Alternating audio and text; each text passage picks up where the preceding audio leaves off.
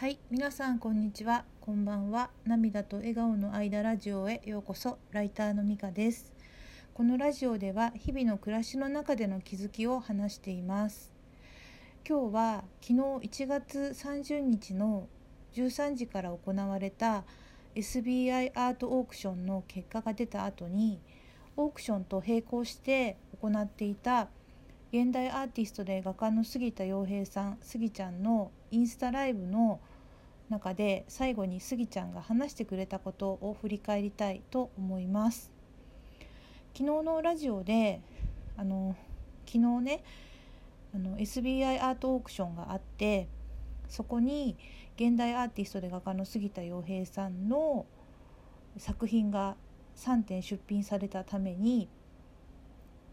えー、スギちゃんご本人がそのオークションの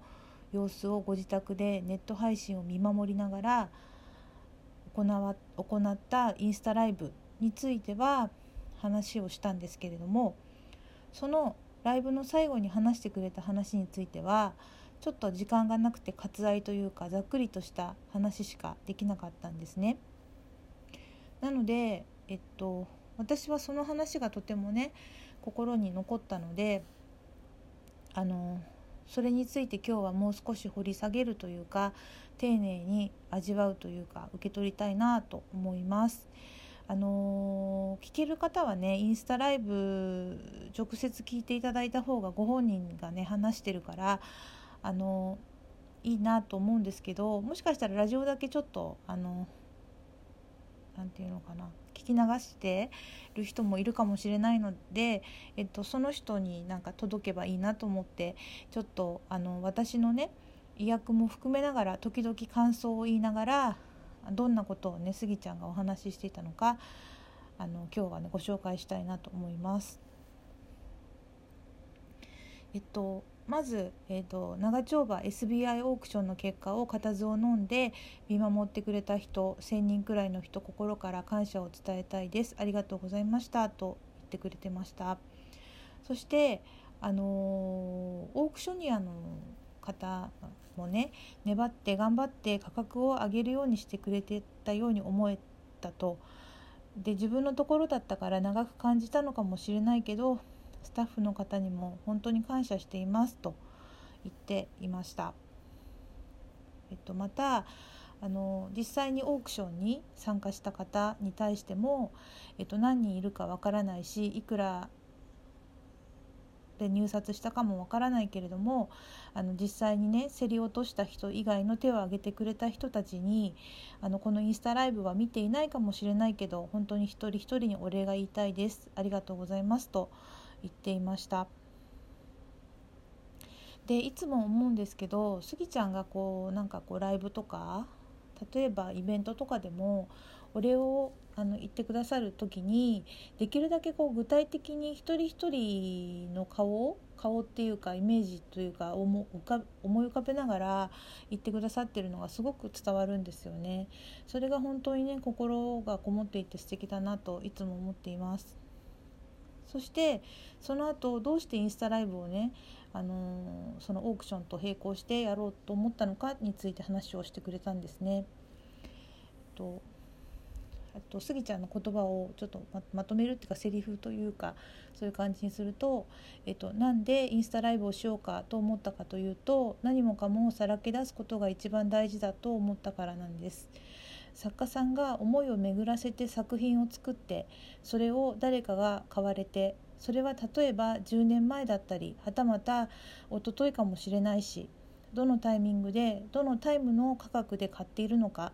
それはそれぞれだと思うけれど身銭を払ってその作品とともに生活をしていただいている。そして自分の持っている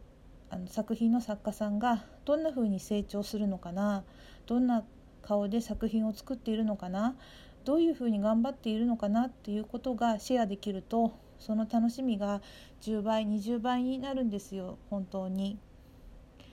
自分自身も作品を作って売ると作品が手を離れるけれどあの時の作品がどこかのご家族だったり人の生活の中にあったりあるいは倉庫でもいいのだけれど誰かに所有してもらっているともうちょっと頑張ろうというふうになるんですよね。嫌なことも紛れたりする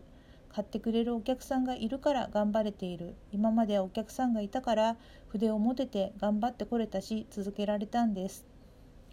というようなことを言ってくれました。えっと、このようなお話はね前にも私はお聞きしたことがあったんですけどスギちゃんにね出会うまでは作家さんがねそんな風に作品のことを思っているっていうことはあまり思いを巡らすことがなかったんですよね。作品をね誰が買ったかということは分かっていないとすら思ってたかもしれないです。あのだけどその昨日のねインスタライブの中でほとんどのその作品を買ってくれている人を把握しているって言っていて本当にびっくりしました。でライブ中にはあの作品はね子供のような存在とかそんなようなことを言っていたんですよね。考えてみればそうですよね。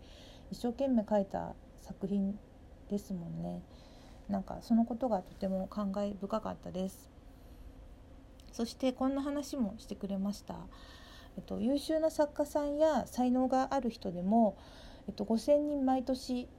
えっと、おそらく美大ということだと思うんですが、えっと、卒業してもプロになれる人は1%もいないくらいとで3年続けられる人っていうのは 0.3%10 年続けられるとなると0.0001%って言ってたかなと言われていると。であのスギちゃんは15年ぐらいやっているけれどそうやって続けてこられていることだけでも本当にすごいことだと。才能とかあうんぬんじゃなうんぬんとか作品がいいか悪いかっていうことではなくてその続けられていることだけでもすごいことなんだよっていう話をされていてで自分はね若くも何でもないのにこうしてねあの1,000人近い人がその昼間のオークションのあのと同時のねインスタライブを見に来てくれて、えっと、コメントをねあのその時にあったコメントの中にアートに全然興味がなかったけどスギちゃんを通してアート面白いなと思ったりバチロレッテを通してアーティストってすごいいろんな面白いことを考えているなと思ってくれて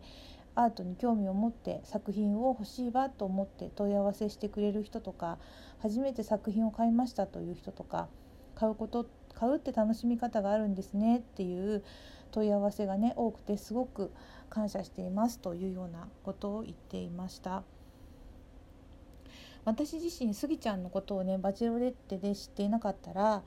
あのー、昨日のねオークションのことも知らないし下見会もアートイベントもね行っていないですよね。ましてや作あのスギちゃんの作品をお家に迎うちに迎えることもなかったと思います。そう考えると本当にねすごくいい影響をねいただいているなと改めて感謝の気持ちが湧いてきました。そしてえっとスギちゃんが今日のこれをきっかけにこれをバネにもっと作品の価値を高めていこうかと思っています。僕の場合は大きなリスクを冒しながらやっているタイプなんで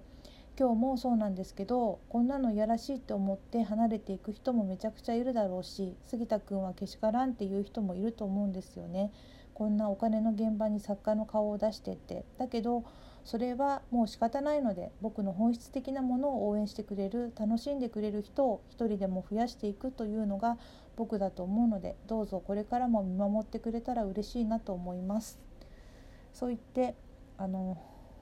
ていたんですよね。でまあ昨日はね私はファンとしてインスタライブ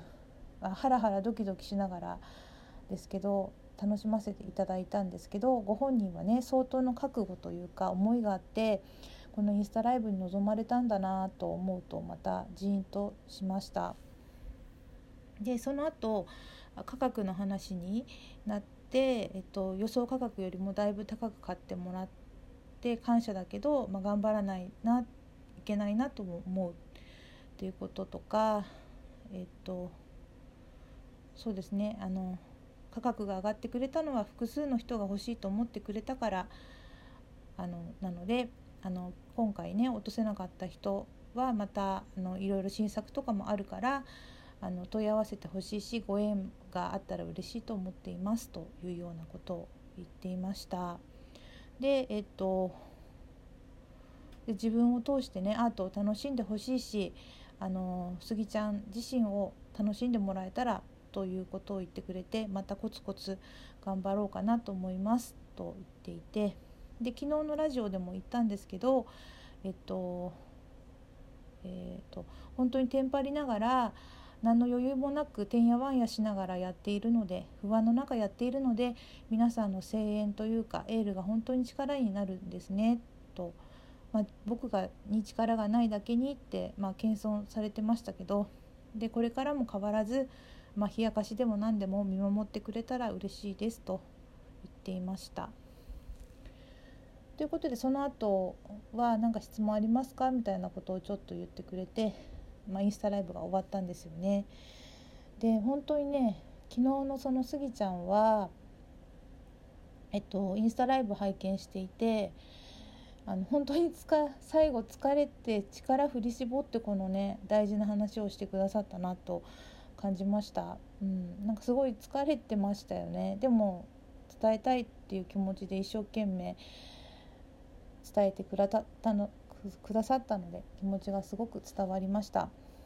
えーと、受け取りきれたかどうかわからないんですけど私もスギちゃんのおかげでアートを知ることができて楽しませていただいてますのでこれからもあの応援したいなと思っています。ということで、えーと、今日のラジオはこれで終わります。今日も最後まで聞いてくださってありがとうございました。ではまたさようなら。